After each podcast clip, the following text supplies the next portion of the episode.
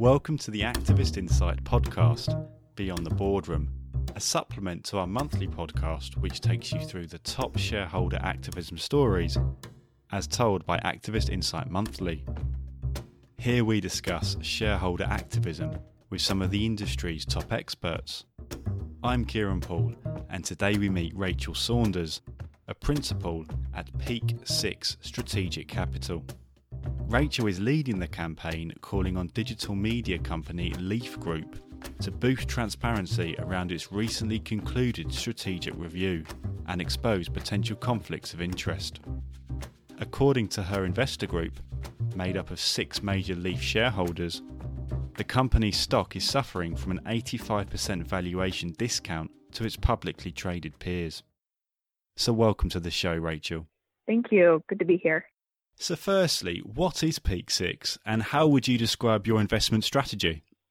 Peak Six is a technology and investment firm. We were founded in 1997. We have offices all over the country and we're headquartered in Chicago. Today, we operate a diverse set of companies that we actually own. And we also have an investment arm called Peak Six Strategic Capital. I'm a principal on that team. And our mandate is to deploy the excess capital that's generated by our operating businesses.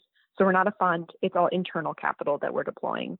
And in terms of investment strategy, we are industry agnostic, we're stage agnostic, but what's true of all of our investments is that we bring not only capital, but also operating expertise that we've honed over the last 23 years. So, actually, throughout Peak Six, our motto is that we're in the business of what ought to be. And what that means is we look for transformational opportunities to activate what is into what ought to be. That can be through the application of technology or optimizing operational processes or sometimes shifting strategic direction. We're always aiming to do that. We do that with all of our investments, and this campaign at Leaf Group is just one example of us doing that in the public market. And how did the situation at Leaf Group come about? We have partners that are always looking for companies that are underperforming. And one of those partners is John Lewis at Osmium Partners. He's been working on Leaf Group for the last few years. John and, and other partners like him know to come to us with situations like this where they're looking for someone that can invest not only capital, but also are willing to get in the trenches and do the hard work to actually help unlock the value. Typically and ideally, we're able to do that by constructively partnering with companies. There's one great example I have, which is the work we did at Spark Networks. It's another small cap public company. They have a portfolio of premium online dating brands that you might know about, like Christian Mingle and JDate. And at Spark, we took a board seat.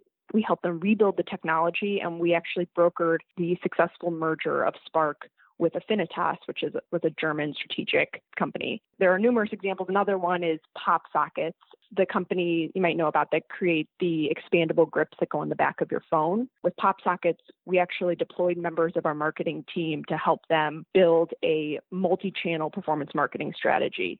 That's a privately held company, so I can't give exact numbers, but I can just say that their revenue grew significantly over the time period that we were helping them on the marketing side. And we're actually still shareholders today. So I think what that demonstrates is that we're reasonable, principled investors, and we actually prefer to partner constructively with companies. But sometimes that's not possible, and unfortunately, that's the case here.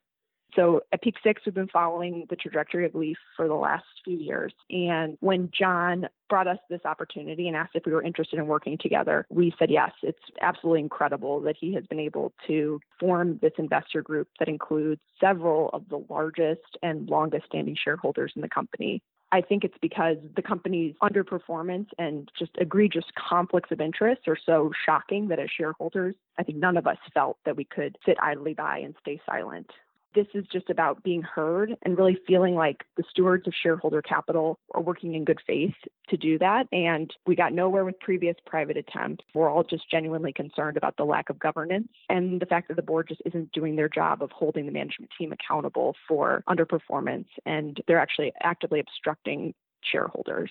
So this is a last resort, but it's also why there's such overwhelming support. And unusually, you are part of a very large group that is acting in concert. Does that come with some practical challenges as well as advantages?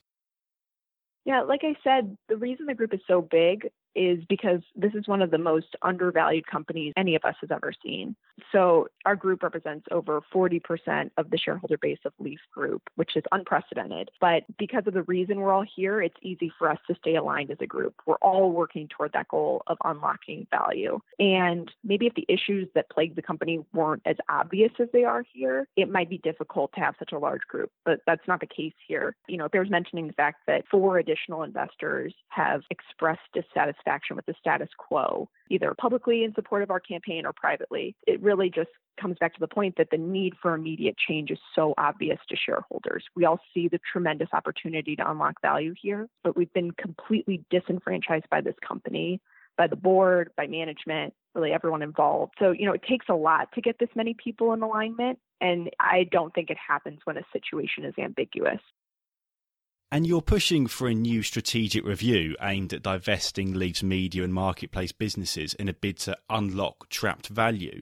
Why have you lost faith in the company's ability to do this on behalf of shareholders? I don't think we have enough time here to cover all the routes, but I would direct you and listeners to the numerous letters that we put out publicly on this point. You can access all of our materials at liberateleaf.group. I guess I would just say five years of underperformance isn't subjective or my opinion, it's fact. And that's the reason we've lost those. Nobody at the company has been able to explain to us how five years of underperformance, CEO that's been paid extremely well during that time period, is the right direction and in the best interest of shareholders. What's worse is that the board is not doing its main job, which is to hold the management team accountable for its performance. And so what we have here is an unquestioning and entrenched board that is rife with conflicts of interest. And as shareholders, we're just looking for someone to explain to us how that leads to long term value creation. If they could, we would be all ears. That's not the case. Instead, every time we've asked questions and called for change, all we've gotten is more obstruction, more bad behavior, more self interested agendas. And to make matters worse, the company is unwilling to genuinely explore strategic alternatives. As we've noted in letters that we put out, the company recently completed a 13 month long strategic review process. It claims there were no viable bids received, but we contend that it was plagued by conflicts and that the process lacked integrity. And our basis for saying that is that we've been approached by third parties that have painted a picture of the CEO as someone who thwarted the process every step of the way. That ranges from preventing legitimate buyers from entering the process, conducting due diligence, and actually negotiating. And then we had a director leading the strategic review process that at the time was referred to as an independent director. But actually, after we put out a letter exposing the fact that he is not independent, two weeks ago, the board removed him from the audit committee. So the company has conceded the fact that this director is not an independent person because he is actually in an interlocking relationship with the company's CEO there's a lot that's caused us to lose faith. And really, what we care about is what's best for the company. The company has just failed to articulate a strategy for growth. And why did you escalate your campaign by calling for the removal of CEO Sean Moriarty? The CEO is actively obstructing the board and shareholders from unlocking value here. We have nothing against him personally, but he is not a competent CEO. I can just simply say that when a company is underperforming not just the market, but also its peers by this much, you have to closely inspect what's going on at the company. And here, as we've looked, all signs point to an underperforming and self interested CEO. Just as one example, Leaf had generated positive EBITDA for 22 quarters in a row before Mr. Moriarty became CEO. And that track record was broken as soon as he was hired. From his first quarter as CEO until last quarter, Leaf has never since generated positive EBITDA in a quarter, and that's according to FactSet. Just to show you how large the swing was, in the 12 months prior to Mr. Moriarty's hiring, Leaf generated $23 million in positive EBITDA. And then in the 12 months um, ending March 31st of this year, the company had a $16 million EBITDA loss. So this is just one of the many examples of why Mr. Moriarty is not serving the shareholders of this company. Do you consider yourself to be a reluctant activist, or do you think you'll be making public suggestions to companies more regularly in the future? I wouldn't consider myself an activist, at least not in the traditional sense. Peak Six is all about helping companies unlock their full potential. So sometimes that means looking for ways to affect growth within our own portfolio, and other times it means we're looking for opportunities to invest in businesses and then provide strategic support to help them scale quickly. We actually pride ourselves on being a great and active partner.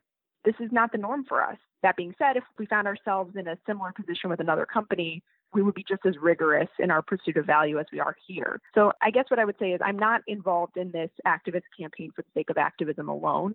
I'm here and, and all members of our investor group are here to unlock value for everyone. And if the company and the board were able to do that themselves, we wouldn't be involved in this way. Or maybe we would have been able to find ways to partner together constructively, but that's just not the case what we've unfortunately learned is this CEO isn't concerned with unlocking value for anyone but himself. And that affects not only his shareholders, but likely also his employees, his vendors, really all stakeholders involved. So we're here to influence the future of this company because the status quo at least, is untenable.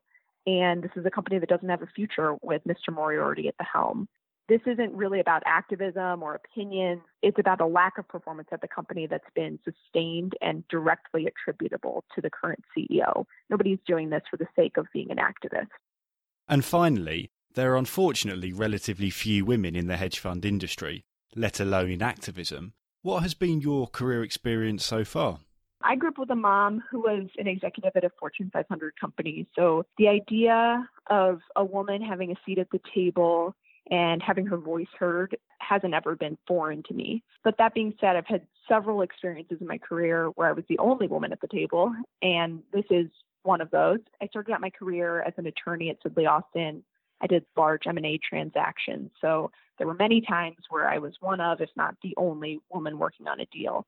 In my current role, I'm actually fortunate to interact with women every day. Peak Six is a firm that was co-founded by a woman so it's an organization that values and really champions diversity of thought, which is incredibly aligned with my own personal values. Thank you, Rachel, for joining us. Thank you so much for having me. The investor group may have to wait some time before it can enforce changes if the board continues to resist. According to Activist Insight Governance, shareholders do not have the right to call a special meeting and the deadline to nominate directors ahead of next May's annual meeting is February 17. However, given the two directors up for election this year received less than 62% support, there is a high chance of success.